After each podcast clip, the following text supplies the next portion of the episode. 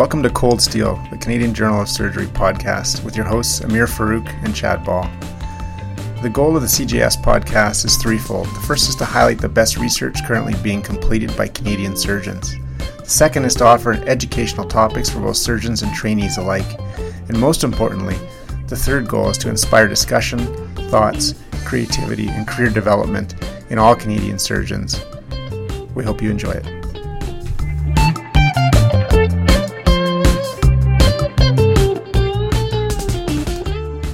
Dr. Karina Spoyalo, thank you so much for joining us today on the Cold Steel Podcast CSF 2023 edition. Uh, as I think many of our listeners will now know, we're trying to highlight some of the best research and presentations and content from the recent Canadian Surgical Forum in Vancouver uh, this year in September of 2023. And Dr. Spoyalo is a resident at the University of British Columbia in general surgery and uh, was one of the papers that was selected for the top paper session at CSF. So thank you again, Dr. Spoyalo, for, for joining us and really excited to hear about your work about uh, perioperative warming strategies. Thank you so much. I'm very excited to be here. So, Dr. Spoyalo, can you tell us a little bit about um, what the impetus was for doing this research and and tell, walk us through what you did? Absolutely. So, this uh, patient warming project is at the interface of planetary healthcare research, quality and quality improvement research, which is um, something that we're realizing aligns very well together. Uh, and so, this kind of presented as a perfect opportunity to study how we can both improve the quality of patient care that we provide and do so in a very sustainable way um, that reduces the impact of the healthcare system on the environment. So I'll walk you through um, this, and this project has uh, many collaborators um, from from anesthesia, from environmental engineering, uh, a lot of um, nursing involvement on this. So um, it's a definitely a team effort, and there's no conflicts of interest. So this all stems from uh, trying to prevent perioperative hypother- uh, hypothermia, which is what warming patients is meant to do. And the reason why we want to prevent it is because it can cause coagulopathy and surgical site infection, uh, as well as other complications. And these come at a very high cost to the hospital, so up to around $7,000 per patient. So it's important to try to prevent these. And currently, how we're doing this in the hospital is through a combination of active warming and passive warming. Uh, so that's in the form of the Bair Hugger, which is a forced air warming system, and the passive warmer, which is the warmed flannel blanket. And currently, the way that we're warming patients is, is quite variable because it's up to the individual provider. And so, not only is it variable and non native in space at times, it's also uh, fairly wasteful. There's uh, additional warming devices that have been shown to be um, clinically equivalent to the forced air warmer, which is uh, the resistive blanket and the circulating water garment. The resistive blanket is a reusable blanket that goes underneath the patient and is warmed um, that way, whereas the circulating water garment is disposable, similar to the forced air warmer flex gown, and it's meant to accompany the patient throughout the entire journey, just using water rather than air to warm them. So, the project objectives were first to audit the current patient warming practices to really quantify what we were doing and, and how we were doing it. Then we um, were comparing those three different active warming devices that I showed, in addition to warm flannel blankets, using processes called life cycle assessment and life cycle costing. And these are um, strategies used to quantify the environmental and financial impacts of a process or a consumable throughout its entire life cycle. So, from when the consumables are first extracted from the ground all the way until their uh, disposal. And this is done with an environmental engineering uh, lab out in uh, UBC Okanagan. And then using that information, we then set out to uh, inform the quality improvement piece, which is to de- de- uh, design and optimize patient warming strategy to try and improve how we're using those resources and maintain normothermia and reduce waste. So, first, we did the audit and we looked at 51 surgical patients at VGH, uh, and we looked at the number of flannels that they were using, the adherence to the NICE perioperative guidelines, the incidence of hypothermia, and patient reported outcomes. We found that on average, patients were using approximately six blankets, but up to maximum 11 throughout the entire perioperative journey. Uh, and in recovery, they were being warmed only with flannels, even if they were hypothermic. A quarter of the time, we were using flannels for things like positioning or for periphery warming and not actually for core warming. I just love this this number. 11 blankets per patient. Yeah, and the funny thing is you, you can just visualize like like a blanket under each arm, yeah. under their head, like 55, about five on the patient. But like you just, it kind of boggles the mind that there's 11 blankets on a patient. Yeah, it's a lot, and it's it's clear that it's really not providing effective warming if we need so many. So, uh, yeah, it's a great it's a great number. Uh, when we compared the uh, to the guidelines as to what we were doing, we found that about half of our patients were warmed with forced air uh, preoperatively, but a, uh, about a quarter of them actually did meet um, criteria for pre-warming based on the risk factors, but didn't receive it intraoperatively. So we had some improvement to do um, in this in this regard. Our incidence of hypothermia was fairly good. It was 8%, which is in keeping with literature and with our previous uh, QI study in 2011. And then we also did patient reported outcomes just to show that patients were quite satisfied at baseline with their thermal comfort so that in the future, when we do uh, implement any interventions, we have something to work off of. For our results, so we quantified the environmental and financial impact of the flannels uh, and 0.36 kilograms of carbon dioxide equivalents per blanket and about um, one and a half to two and a half dollars. We then extrapolated that to the amount of blankets that were used in the past year just in the perioperative area alone. Uh, and that would total about 48,000 kilograms of CO2 or about $400,000. Now, in layperson's terms, uh, because I'm not quite comfortable with converting kilograms of CO2 um, either, but it's about uh, owning 10 vehicles or burning about 54,000 pounds of coal. So it's a fairly substantial environmental impact just from those flannels that aren't really providing good warming. We then did a comparative uh, life cycle analysis of the three warming devices, and this is over one hour operating time. And it shows that the resistive blanket really is the most preferable device from an environmental standpoint. And these results are normalized against the worst performing devices. So it's pretty much a tie between the forced air warmer and the circulating water garment here. And this is an average across 18 different impact categories. The life cycle costing, which is the financial bit, essentially shows a similar picture. The resistive blanket really is the best performer, and the circulating water garment does the worst, and it costs around $150 a piece. Because the resistive blanket did so well, but is typically only used intraoperatively in our hospital, we then mapped out these clinical scenarios, incorporating the flannels and the resistive blanket and the forced air warmer into different settings. And we, it was meant to really mimic how a patient were to be warmed throughout the entire perioperative journey. So, the first two scenarios is how we currently warm patients using a combination of forced air and flannels. And then the last uh, scenarios are hypothetical using the resistive blanket and circulating water garment and inputting those at different settings throughout. We found that what we're currently doing is the worst, uh, both from an environmental and cost standpoint. So, you know, the positive spin is the only way to go is, is up from here. So that's great.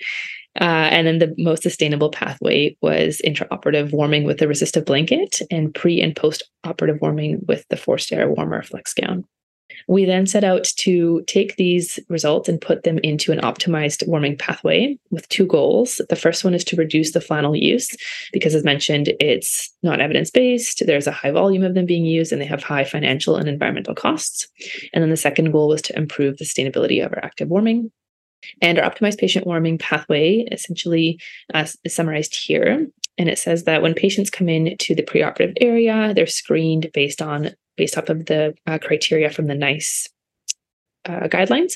And if they meet risk factors, then they're pre warmed for 30 minutes using a flex gown.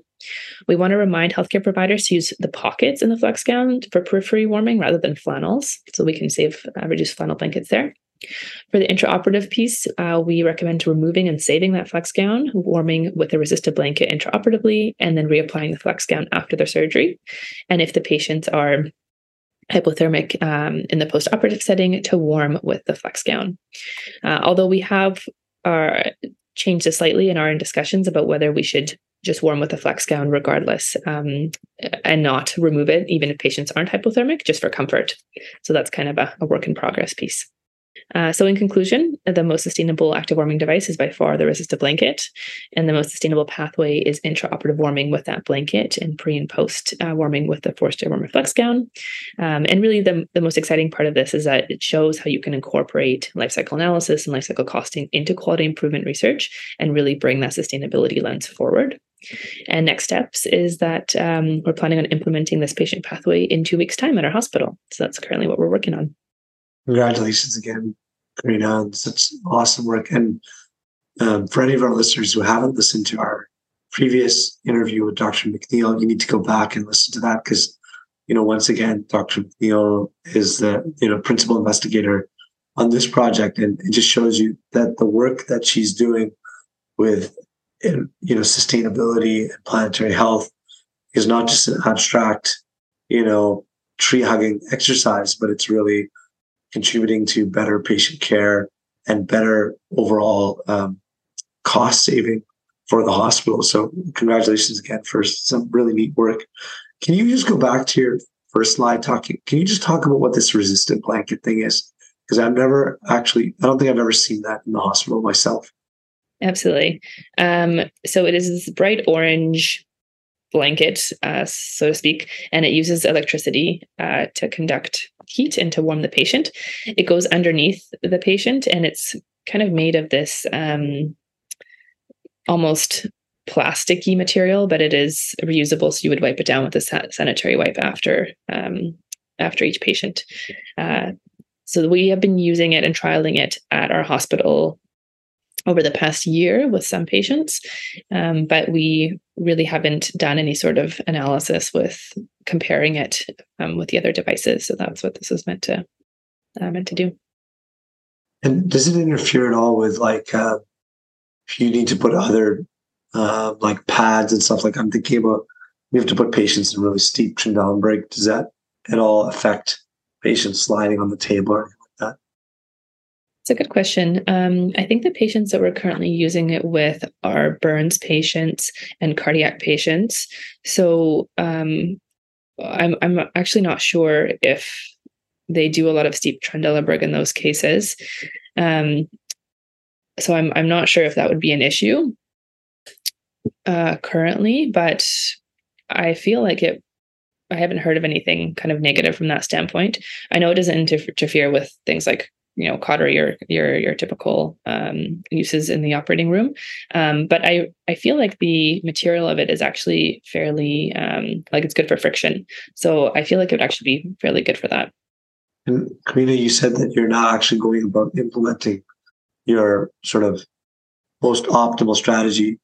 And remind us so that was basically forced air warming pre and post op with use of resistance resistant blankets intra is that correct it is. So that's the uh, optimized warming strategy kind of in full. We're doing it as a step approach first. So because it's obviously quite challenging to implement a brand new device and roll it across across all the operating rooms, we're first starting um, to preserve that flex gown and use it in the recovery area for warming because it is meant to accompany the patient throughout the whole journey.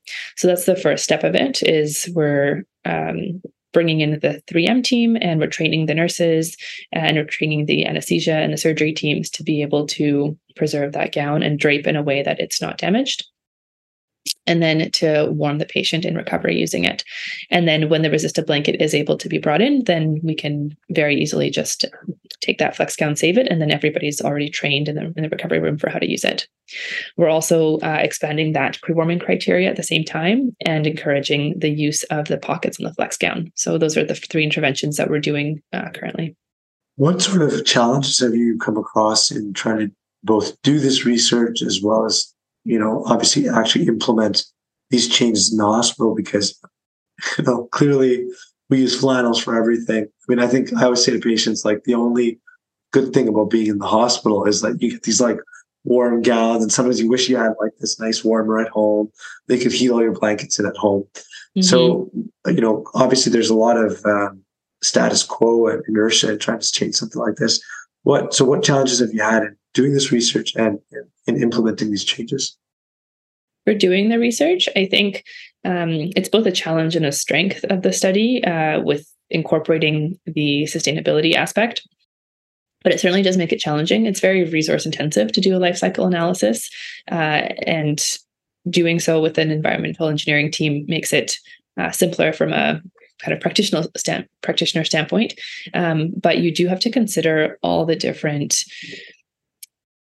change ideas and how they affect sustainability. So, for example, if you're uh, looking at flannels as being used for positioning or for pillows, um, a very easy QI solution for that would be to have order more pillows or order you know different um, positioning devices to replace those flannels but realistically without any sort of um, sustainability assessment you don't actually know if you're replacing it with something that's worse than a flannel or potentially better for, for the environment so really you have to choose change ideas that um, are going to be reusable products or or things that you know will actually improve um, the both the sustainability and the care that you're providing. So that has been a challenge um, to essentially make sure that we're we're sticking with our with our guns with that. Uh, and then one of the challenges with implementing this, as you said, flannels are obviously a really big piece of comfort that we provide to patients. And it's a very uh, kind of human touch that nurses like to give. And we're certainly not eliminating them from the pathway and saying that we, we can't use them all together. We really just want to reduce those uh, 11 blanket uh, offenders that are, are using them and obviously could be using a much more clinically effective uh, form of warming. And one that is typically thrown in the garbage after the operation is done, which is that forced air Warmaflex gown. So, really, we're preserving a piece of equipment that's already being used and reducing the use of um, additional flannels in the recovery room. Certainly, if patients still want a warm flannel blanket, I think that that's very reasonable. Um, but it's it's all about kind of reducing our uh, resources altogether with um, with the use of more effective ones.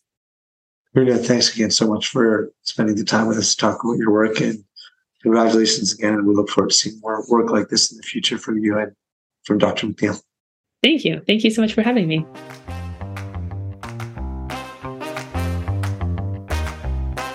You've been listening to Cold Steel, the official podcast of the Canadian Journal of Surgery. This episode was produced and edited by Kirsten Allen, one of our new team members on the Cold Steel team and a medical student at Queen's University. If you have comments or questions, please email us at podcast.cjs at gmail.com. Thanks for listening.